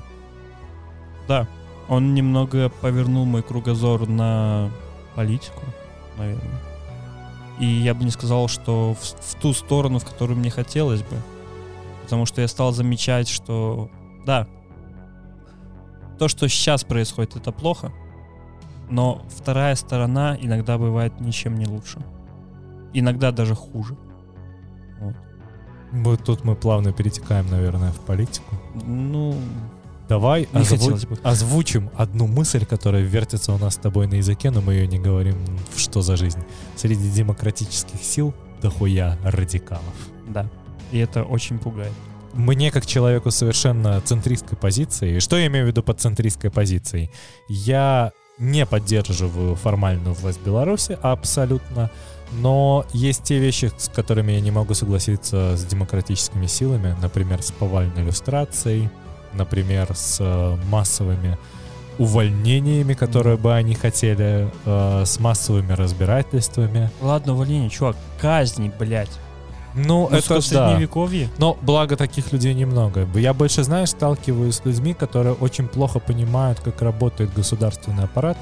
Мы с тобой с юридическим образованием, именно поэтому для нас некоторые вещи, они ну, просто как орешки щелкаются. более открытые, чем для других, да. И я вижу... Мы сегодня с тобой переписывались по поводу Мгм. того, что было бы неплохо сделать в Беларуси. Ну, в смысле, какие бы реформы хотелось видеть первыми. И почему-то все радикалы начинают именно с люстрации, с реформированием Мгм. МВД, с реформирования, там, типа, не знаю, с упразднения внутренних войск. И прочих Разделение вещей. ветвей власти и бла-бла-бла. Да, а как бы башка-то гниет все равно. Экономика-то в пизде. Да. Я очень боюсь, что в Беларуси одна хунта может смениться на другую хунту. Что произойдет, знаешь, такой сценарий Мьянмы. Тогда, когда мы свергаем диктатора, новое правительство живет несколько лет и превращается ровно в такой же военный режим. Потому Мгм. что тогда, когда в моем обозрении появился Сергей Тихановский, я такой сразу, окей, этот человек наведет бучу. Но этот человек уже призывает к очень странным вещам. Например, там отказываться от голосования, портить бюллетени и прочее, прочее. Сейчас, по моим инсайдам, конечно, демократические силы на голосовании и на референдуме за новую конституцию будут призывать делать бюллетени недействительными, ставить там несколько галочек и так далее Мгм. и тому подобное. Но то, что говорил Сергей Тихановский, это было, во-первых, очень радикально. И это, кстати, очень хорошо видно по его поведению в СИЗО, СИЗО. тогда, когда он встречался с Лукашенко, потому что все говорили повально то, что он пытался ему грубить. Окей, это можно было сделать, но, как я считаю, тот же Бабарика поступил гораздо мудрее, потому что Бабарика — это единственный человек, который заставил Лукашенко кон- конспектировать. Да. Именно поэтому важно выбрать человека, который понимает то, как строить процессы. Именно поэтому важно взять так называемого эффективного менеджера. Я не говорю сейчас именно про Бабарика, Мгм. Потому что я это далеко не раз говорил, что, скорее всего, если бы были честные выборы, и вот все бы пошли э, в, как кандидаты в президенты, скорее всего, я бы голосовал за Цапкала, потому что я верю человеку, который смог построить Кремниевую Круто. долину внутри Минска. Конечно, окей, это не Кремниевая долина, в ней очень ну, много слушай, второе место в мире? Нет, ты что? Нет? Э, Вообще считается, что по уровню экспертизы первое, согласно каким-то там опросам, все довольно туманно. Я много сотрудничал с людьми, которые и живут в Кремниевой Ага. долине. Некоторые из них работают там долгое время. У нас просто человек был на аутсорсе. И мы работали с компаниями, которые непосредственно находятся в Силиконовой долине, которые находятся, да, в Кремниевой долине. А, ну, что говорить, наши соседи по офису раньше были Panda Dog. Мгм. Я считаю, что наш путь клево бы развивался через подобные парки. Да. Я вижу в этом, Строительный, айтишка, да, логистика, логистика, да. э, хранение данных. Потому что у нас, благо, наш клочок земли находится в очень удачном э, месте на карте. Где, на секундочку, нету никаких землетрясений, извержений вулкана. Да, да. Блять, Минимальный риск. идеальное место, чтобы хранить данные. Да. За деньги. Швейцарский банк только с данными. Деньги давайте. Да. Бумажные. Я тебе говорил, я озвучу эту мысль еще раз. Я боюсь, что будет один из вариантов, что либо мы выберем нового популиста, либо мы выберем какого-нибудь бешеного радикала, который начнет линчевание Который начнет проливать кровь. Да, да, потому что, как я понял, э, я говорю конкретно про радикализм. Э, сейчас они готовы вешать всех, начиная от судьи, выносящего приговор, заканчивая охранником этого суда. Меня это пугает, меня это по-настоящему пугает. Я боюсь за свою страну. Мы сейчас допиздимся, если что-то в стране и поменяется, нас и туда не пустят, блядь. Да, блядь, вообще нахуй никогда домой не вернемся. Я просто хочу напомнить про Джихара Дудаева, который перед тем, как скатиться в абсолютный терроризм, говорил про демократию, про защиту прав человека и прочие вещи, а по факту построил террористическую. Я же выпустил подкаст про Джихара Дудаева, который Мгм. собрал каких-то совершенно, блядь, нереальных прослушиваний. Там его послушали за два месяца, там, 2800 человек, что для подкаста, для первого выпуска это охренеть сколько. Мгм. И мне люди пишут в комментариях, там в ТикТоке писали, писали на комментарии на Ютубе, что типа вот Дудаев герой, настоящий герой чеченского народа. Может быть и так. Я очень поверхностно э, знаю всю историю Джахара Дудаева. Я ее, конечно, изучил перед тем, как писать подкаст, но мнение о нем, конечно, у меня очень двоякое. Возможно, он хотел лучшего для своей страны, но я не знаю, что точно на это сказать. В результате это понесло человеческие жертвы, а человеческие жертвы — это плохо. Ты Может, здесь училась то же самое делать. Возможно. Светлана Тихановская. Я бы был готов проголосовать за Светлану Да. Тихановскую, если бы она снова пошла на выборы, потому что я Но вижу на сказала, данный что момент ее будет. позицию. И если случится так, что мы сможем позвать ее на подкаст, а я буду этого добиваться, чтобы она пришла в «Что за жизнь?» спешл, чтобы мы просто смогли с ней поговорить, я в открытую ей в лицо заявлю то, что я, я требую, как, как, блядь, как избиратель. Я хочу видеть ее просто как кандидатом в бюллетене. Я хочу отдать за нее свой голос. Я бы повторил это, да. Я бы второй раз отдал бы за нее свой голос. Да? Потому что он- она мне приятна. У нее нет этого радикализма бешеного. Она делает все правильно. Она не призывает сжигать, блядь, участки милиции, как может делать это ее муж. Очень трудно говорить сейчас что-то про Да, Сергея да. Тихановского. Мы абсолютно не знаем его как человека. Я всегда делаю ставку на то, что все его высказывания могли говориться на эмоциях. Да, это естественно. Я всегда, я до этого момента, я всегда поддерживал, я всегда знал, что если бы не Сергей Тихановский, ничего бы Конечно, не произошло. конечно. Будь, Никто будь бы не начала с вышел. него. Да. Так что за это ему огромный респект, то, что он поднял народ. Ну, опять Но, же, нет. но, Чувак, да. народ поднял коронавирус. Если смотреть глобально, первая предпосылка того, что было, это был коронавирус. Потому что первая политизированность первая политизированность населения, она началась с того, что Ермошина объявила во время начала пандемии, что пройдут выборы летом. несмотря на все. Все сразу поняли, что никакого масочного режима ждать не стоит, никакого карантина, никакого локдауна, и люди будут умирать. А на секундочку, первая волна короны была самой-самой ласковой. Сейчас мы это видим. Опять же, я заебался это повторять, э, я заебался это говорить всем. Люди, прививайтесь носите маски. Потому что, блядь, если у вас нет выбора, прививайте спутником. Я сейчас говорю именно про белорусскую аудиторию. Потому что как бы вы плохо не относились к тому, что делает Путин, но, блядь, народ. В чем вообще здесь Путин? Я не знаю, но все привязывают именно Путина к этому. Ну, потому что вся наша жизнь политика. Но Да. прививайтесь даже не для того, чтобы пытаться переболеть в легкой форме или типа того. Чтобы обезопасить других от себя. Да, еще знаете, в чем самая главная фишка вакцинации? Чем больше людей вакцинировано, тем медленнее мутирует вирус. Если бы мы все вместе массово пошли вакцинироваться, когда вакцина появилась, никакого штамма Дельта, ну, штамм Дельта, конечно, бы был, его массовое распространение было бы очень сильно затруднено. Да. Никакого коллапса и никаких видосов со Светлогорского кладбища, которое забито все абсолютно только новыми могилами, Никто И ночью не копал могилы, блядь. да. Я перестал в какой-то момент кипеть.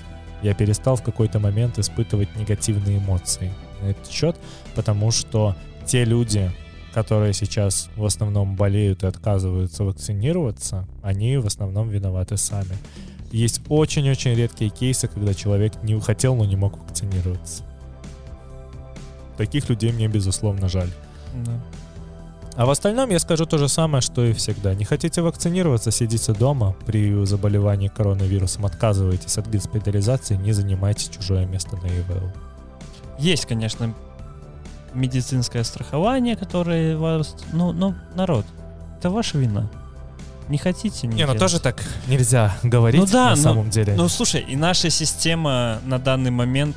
У меня есть... Гнилая. Нет, у нас есть... У меня... У меня есть друг, который за- заболел короной. И... Ты думаешь, все хорошо? Нет. Он пришел, ему говорят, ну, блядь, хватит притворяться. Да, да, я с этим, конечно, не спорю. Я Давай же- мы тебе сделаем флюорографию, и вот сегодняшним числом мы тебя выпишем. Он говорит, хорошо, а когда будет флюорография готова? Через три дня. Но мы тебя выписываем этим числом, завтра ты идешь на работу. Есть у тебя корона, нет, нам поебать. Да, да, есть, конечно, такое. Нет, я имею в виду в целом про антиваксеров. Хочу вернуться на секундочку опять к радикализму, про который мы говорили. Мне весь этот нынешний белорусский радикализм, демократический, напоминает гимн «Интернационал» Советского Союза. Весь мир насилия мы разрушим, и потом мы новый мир построим. Кто был ничем, тот, тот станет всем. Я очень хорошо помню, как э, господин э, Сидоренко, который преподавал у нас в университете, говорил, что невозможно сначала что-то разрушить до основания, а потом построить что-то лучше. Китайская стена строилась, Великая Китайская стена строилась на остатках другой стены, которую изначально строили крестьяне. Да, мы должны просто, Она послужила Поднять. фундаментом. да, мы должны просто возвести выше, чем есть э, сейчас. Именно Всё. поэтому, если вы думаете, что что-то можно разрушить и построить заново, то бросьте дурное. не Если вы время. думаете, что все закончится, будет хуйня. да, если вы думаете, что все закончится просто с уходом нынешней власти, то Все И- только начнется. да. И мне еще знаешь, что вот э, Зеленского избрали, Украина не зажила. Ну, Новоседу слушай. избрали, Литва не зажила. Меня очень выбешивает, когда говорят, типа, это не власть. Это не... Нет, люди, у них есть власть. Они держат всю власть в руках. На данный момент это власть. Увы, но с этим просто нужно смириться.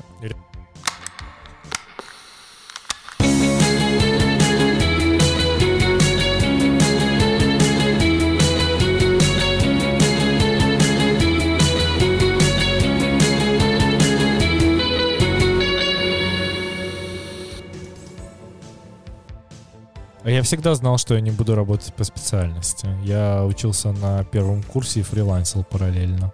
Сидел, сначала делал рерайты, потом сидел, писал тексты, после этого начал делать дизайны, потом увлекся After Effects. И к моменту того, когда я увольнялся с телевидения, у меня уже был нормальный багаж знаний, чтобы уйти в айтишку. Вот я всегда целен- целенаправленно С тех пор, как я начал сидеть на линуксах, это было мое такое первое серьезное хобби, помимо музыки, я знал, что я пойду работать в айтишку. Во всяком случае, я знал это в, то, в те моменты, когда видел, что музыку не получается монетизировать. Это отвратительный момент, когда ты видишь, что тебя слушают. Ты видишь, что... У нас был момент. Э, один стример по Лиге Легенд, у которого на стриме было типа 70-80 тысяч человек, играл под наш трек Red Celebration. Весь стрим он у него стоял на репите. И он внизу в описании оставил ссылку на наш Bandcamp. Мгм. И знаешь, сколько людей купило трек? Ноль. Да, у нас было типа 200 тысяч бесплатных стримов и ноль Мгм. покупок. И в тот момент, когда это произошло, меня, блядь, отчаяние одолело. Потому что я увидел, что это все бесполезно. У меня с моим бывшим гитаристом довольно большие терки, потому что потому что он меня обвиняет в том, что я развалил группу. Я Мгм. сейчас не буду вдаваться в подробности, что как произошло, но факт в том, что он ушел из группы. Не мы его уходили. Как бы выбор был всегда. Мы поставили его перед фактом, что тот проект, который существует, мы хороним, потому что его невозможно монетизировать. Мгм. А бесконечно вкладывать в пустоту невозможно. Хоть ты это и хочешь делать, мы этого делать не в состоянии, потому что наши ресурсы ограничены. И мы пытались монетизироваться заново, мы пытались взять ту аудиторию, которая есть, взять ее платежеспособную часть и перевести ее как-то по воронке провести для того, чтобы как-то конвертировать в лида. Мгм. В результате у нас ничего не получило, потому что мы были совершенно неопытные. Если бы у меня сейчас была эта ситуация, я более чем уверен, что аудиторию мы бы смогли монетизировать. Но это было 10 лет назад, чтобы ты понимал. Когда тебе 18, ну ладно, мне не было 18, мне, наверное, было 20 лет, когда тебе 20, ты не особо понимаешь вообще, как работает э, Что-либо. Люба- да, любая инфраструктура, особенно по построению хотя бы какой-либо воронки. Потому что то, чего мы добились при подкасте за полтора месяца, к этому с музыкой мы шли, наверное, ну, год как минимум. Постоянно наби- набивая себе шишки. То есть музыка для меня получилась типа небольшой школой в том, как работать с аудиторией. Батутом. Ну, скорее, знаешь, таким нисходящим трамплином. Знаешь, таким детским. Когда ты идешь кататься на сноуборде, всегда твой первый трамплин — это небольшой ухаб. Вот музыка. Прям, знаешь, дикий разгон, как во время бобслея, мне скорее дала айтишка. Потому что в айтишке я попал сразу в компанию, попал в Playgendary, которая была мега токсичная, но при этом там были офигенно построены процессы. Где все работало временами как часы. Не всегда хорошо, конечно, но компания приносила деньги, и очень много мыслей я как раз-таки почерпнул из Playgendary. И очень много вещей я применяю по сей день, особенно в том, как взаимодействовать с аудиторией, потому что прямого взаимодействия с аудиторией даже сейчас у нас нет. Мы общаемся со слушателями, но наше общение происходит с каждым отдельно, и в этом есть проблема, потому что их нужно объединить в какое-то комьюнити. Мгм. Но я вижу, что аудитория сама к этому пока что не готова. Подписывайтесь на телеграм-канал. Ну, или не подписывайтесь, потому что вряд ли вы захотите это делать, потому что, возможно, вам там просто неинтересно. Возможно, мы не создаем на данный момент в Телеграме тот уникальный контент, который вас заинтересует. Именно поэтому люди подписываются на наши платформы, и именно поэтому люди нас слушают. Я тебе могу сказать, что согласно статистике, 88% людей нас слушают без подписки на какой-либо сервис. Но при этом они каждый раз при новом выпуске возвращаются в подкаст. Я понял, что я не пойду работать юристом после того, как мы записали про славный христианский рэп. Записи которого до сих пор лежат где-то ВКонтакте. И Если когда-нибудь кому-нибудь будет скучно, я могу их выложить. Лучше для Патреона. Да-да-да. Ну, слушай, я бы за это говно и копейку бы не заплатил. Сделай себе больно добровольно. Как-то постоянно думаю над тем, что бы могло быть, если бы я не завязался музыкой. Не из-за того, что я там что-то сильно жалею, мне просто Мгм. интересно, во что это могло быть обернуто. Потому что у меня есть примеры рядом групп, которые не развалились, например, те же Wild Ways, с которыми мы начинали, в принципе, в один момент. Мы стартанули в один год с ними наши карьеры Они И- заживают. наши карьеры росли, в принципе, одинаково до определенного момента. У нас был очень большой провис, потому что мы очень сильно устали и перестали ездить в туры, а Мгм. они себя перебороли. А, Я не могу сказать, что они взрывают. я не могу сказать, что у них есть аудитория, но эта аудитория очень узкая, потому что те люди, которые их слушают, они довольно легко монетизируются, но это не то количество денег, благодаря которому ты живешь безбедно. То есть, если ты сейчас посмотришь последнее интервью гитариста, который недавно ушел, Сережа, он рассказывал, что во время пандемии он пошел работать на доставку продуктов. Группа собирает э, полторы-две с половиной тысячи человек на концертах, а человек во время пандемии с э, монетизацией музыки не может позволить себе просто жить и ничего не делать. Именно поэтому вот эта система, где ты постоянно гоняешь в туры, она мне очень сильно не нравится, потому что постоянно находиться в движении, Путешествовать это прикольно. Путешествовать с группой это прикольно. Должны быть ограничения какие-то. Да, да. Потому что мы покатались в сумме полтора года. За полтора года мы, наверное, мне кажется, блядь, в какой-то момент мы дали какой-нибудь там трехсотый концерт. И после этого, ну, это настолько дурно, ты не представляешь. Ну ладно, с, с, с тремя сотнями я, может быть, утрирую, угу. но у нас там было там два больших тура, прям один из них, чтобы вы понимали, должен был подаваться на заявку на рекорд книги Гиннесса, потому что это был самый большой тур за самое минимальное количество времени. Вы каждый день пошли? Да, да, абсолютно. По несколько концертов еще? Не, у нас было, это, по-моему, только несколько дней, когда у нас несколько концертов было. У нас просто были мега э, быстрые переезды, очень хорошо была построена логистика, и за этот тур мы искупались в шести морях. Оу. Да, да. Слушай, это неплохая ачивка для себя. Да, но только так, потому что монетизироваться нельзя. Вот э, мы ездили в тур с венгерской группой, которая называется Claps for Caroline. Чуваки выиграли э, венгерский аналог голоса и mm-hmm. довольно неплохо прославились. Им сняли довольно крутой клип, у них была хорошая аудитория. Их слушали не только в ЕС, их слушали и в СНГ, их очень хорошо знала Россия, их очень хорошо знала Беларусь и Украина, в результате они развалились.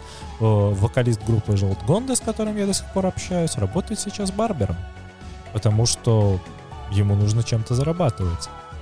Но на стримингах у них, да, у них там осталась какая-то... Они развалились, наверное, году 2000 не знаю, 16-17, у них осталось несколько тысяч слушателей, скорее всего, они получают с этого какую-то совершенно маленькую копейку, uh-huh. но факт в том, что даже такие чуваки, которые смогли выиграть вот голос, они не смогли монетизироваться. А что говорить про нас без опыта, без э, какого-либо дальнейшего плана, которые просто катаются туда-сюда и пытаются собирать крупицы своей аудитории. Да, не всегда за красивой рок-картинкой скрывается рок-н-ролл, секс и наркотики. Вот этого говна, кстати, хватало. И секса, и наркотиков, и рок-н-ролла. И дошка. Ну да, дошка, кстати, было больше всего. Кстати, было больше всего не дошек, а, знаешь, это растворимая пироха. Ой, фу, ненавижу. Бля, мы просто, мы жили в какой-то момент ей и э, жатецким гусем. Все, это все питание было. У нас были моменты, когда нам за концерт заплати, заплатили пакет маечка. Знаешь, такой прозрачный. Угу. Он был просто доверху полон шишек травы. Просто вот нам, нам отдали пакет с травой. Огромный, блядь. Я не знаю, сколько там было физически. Чтобы ты понимал, это было в Беларуси. Oh. И мы ездили с туром. На тот момент у нас была белорусская часть тура. И это было во дворце... В Палаце Незалежности, да? Нет, это было... Я могу путать, по-моему, это было Гродно. Но... Ой, ну слушай, вообще не удивляюсь. Ты представляешь, как стрёмно ездить с пакетом травы в Беларуси? Слушай, мне кажется, даже не с пакетом, даже с граммом травы в Беларуси стро... стромно. Стромно! Стромно. То есть, как бы, чуваки предпочли нам, да, блядь, дать травы, нежели чем денег на еду когда закончился... Мне кажется, там за пакет можно было бы, блядь, меньше гонорара вам дать. Да, да. Когда мы возвращались, я просто сейчас хочу рассказать историю, угу.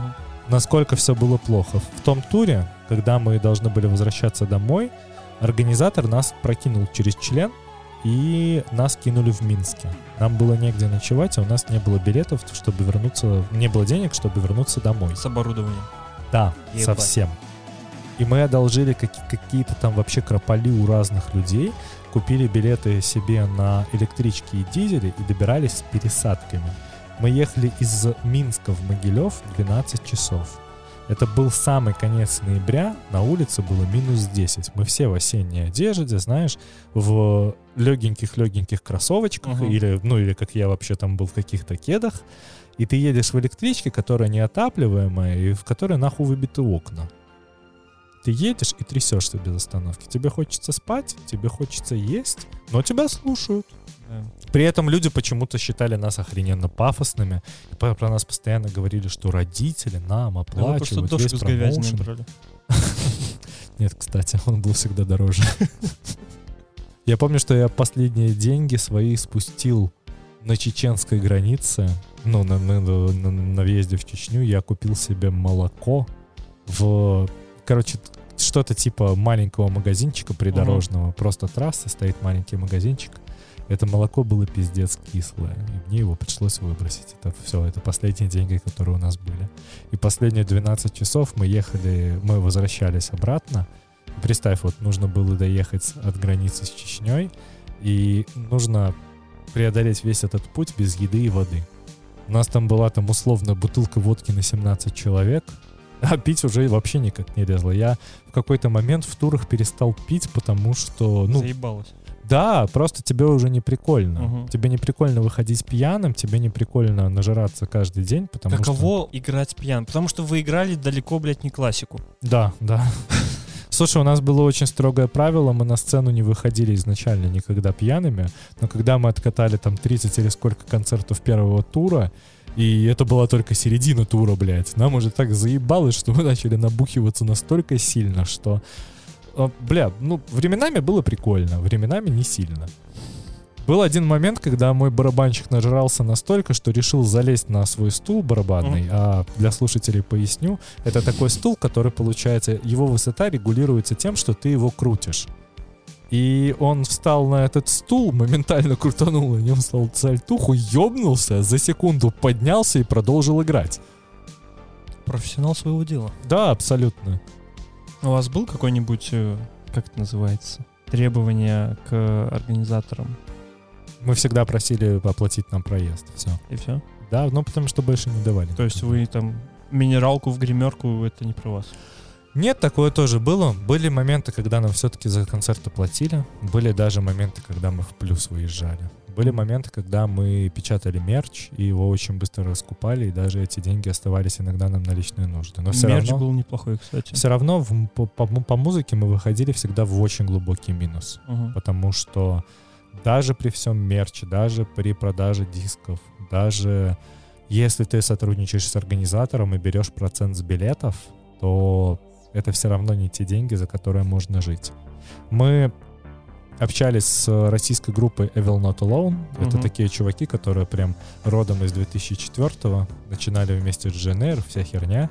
И у них есть определенная популярность, и никто из них не, не зарабатывает музыкой. Они собирают тоже там по полторы-две тысячи человек на тот момент. Сейчас не уверен, соберут ли они хотя бы сотню, потому что, возможно, про них уже все забыли.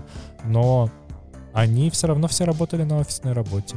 Кто-то работал у них на стройке, кто-то еще чем-то занимался. Но факт был в том, что даже группа, которая на тот момент 15 лет стоит на сцене, она абсолютно не монетизируемая. Поэтому, когда я увидел, что, например, собрался ауткаст из бывшего состава группы Аматори, я такой, «М, окей, прикольно, вы запустили на планете РУ компанию, вы собрали денег на альбом, а вы понимаете, что вы дальше будете жить только в турах, если вы хотите зарабатывать музыку. И, кстати, они откатали один тур и больше, блядь, не катают. Короче, если ты хочешь зарабатывать на музыке, тебе нужно постоянно катать в туры. Да, у чуваков из Аматори нынешних, у них у всех есть какая-то параллельная работа. У кого-то бизнес, у кого-то не бизнес. Кто-то кто-то, как Даня Светлов, преподает там барабаны или катается с рэперами. Кто-то, как Марк Миронов, занимается там продвижением брендов и пытается быть блогером.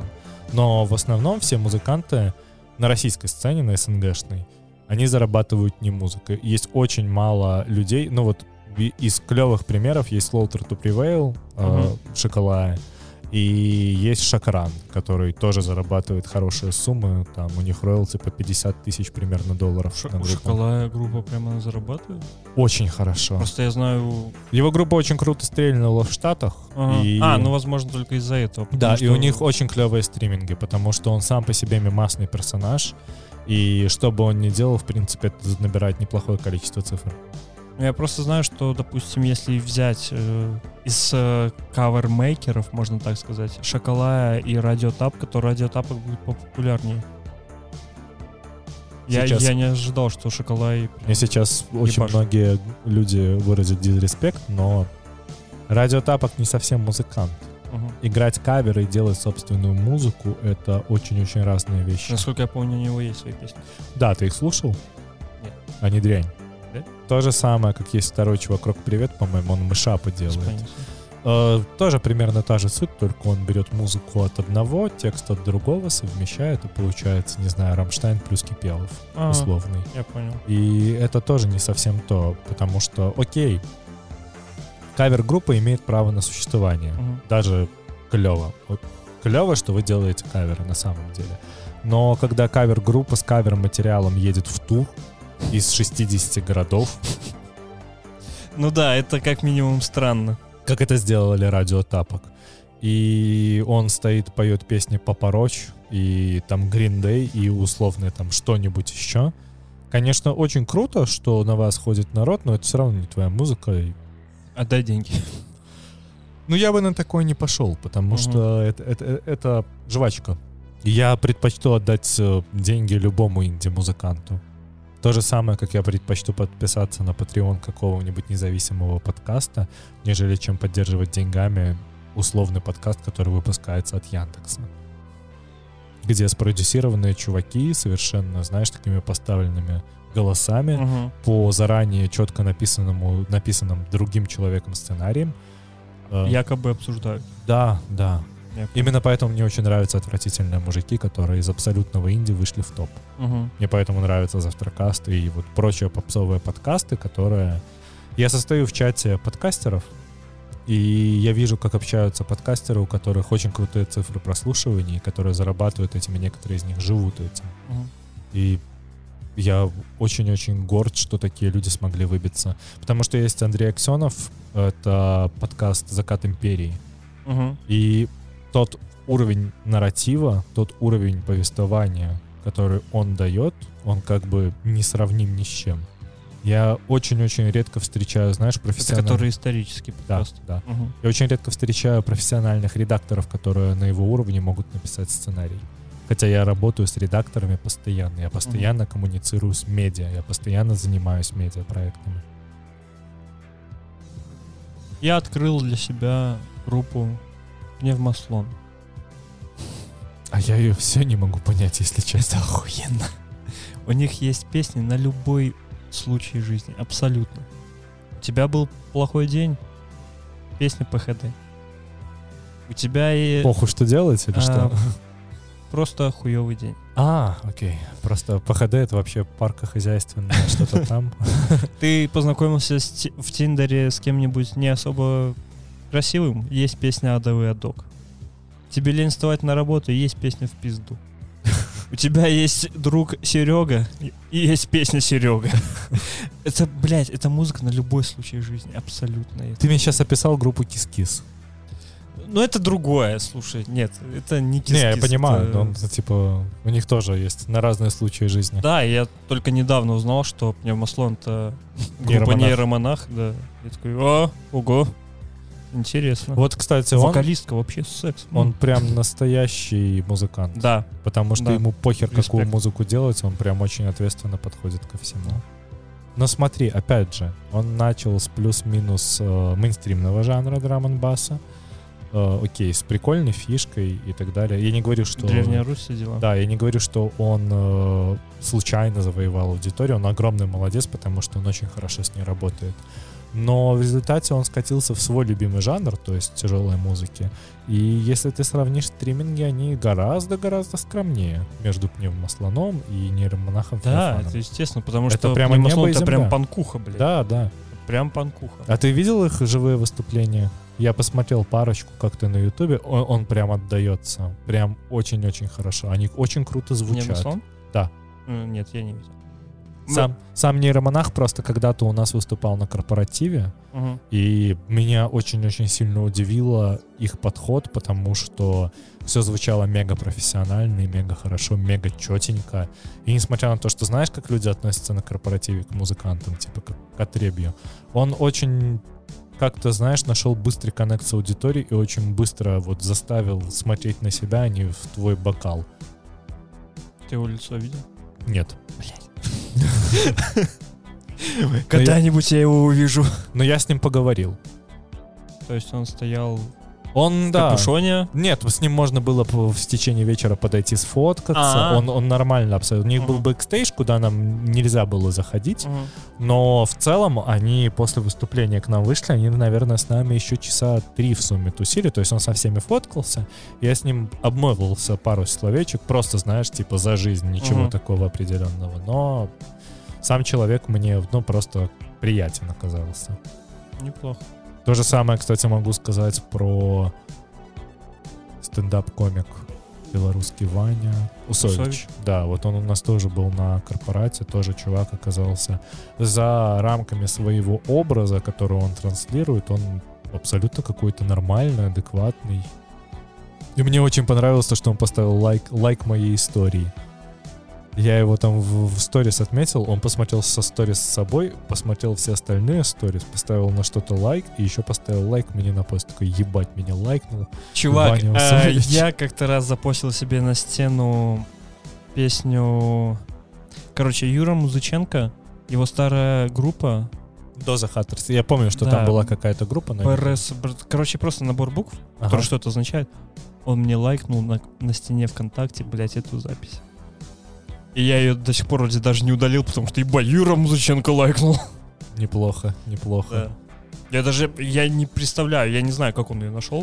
Мне когда-то очень давно э, писал вокалист Анис Окей. Если ты знаешь, кто это. М, Нет. Ну, типа, N is okay. А, Вот. И он мне писал на Фейсбуке, типа, вау, круто рубите. Я такой... дай денег. Не-не-не. Просто тогда как бы я не уверен даже, что они существовали. И мы просто общались с такими чуваками. Вот был э, Fall of Gaia. Это чуваки, которые образовались из Эскимо Колбой. Блядь. Да, и вот как бы мы с ними вообще нормально Ты были. видел их последний релиз? Нет, я вообще за ними не слежу. А, я тебе скидывал вроде их клип последний. Я, мне не знаю, мне, Мне нравится, все, как что они делают. совмещают электронщину с э, тяжелой музыкой. Возможно, возможно, но существует группа The Browning, которая Ну, это делает блин, гораздо да. лучше. Существует группа Exotype. Существует примерно десяток музыкантов, которые это делают лучше, чем они. У них прикольный стебный вайб, но Да, да. э, слушать, знаешь, вне тусовки под пиво я это не могу.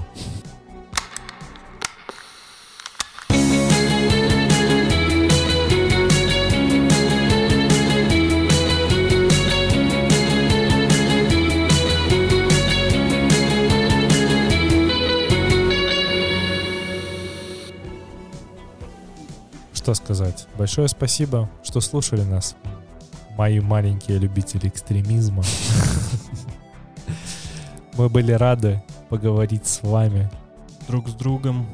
да, в этот очень-очень сложный день, эту ужасно сложную ебучую неделю. Надеюсь, что у вас она проходит и пройдет легче. Большое спасибо. Пока.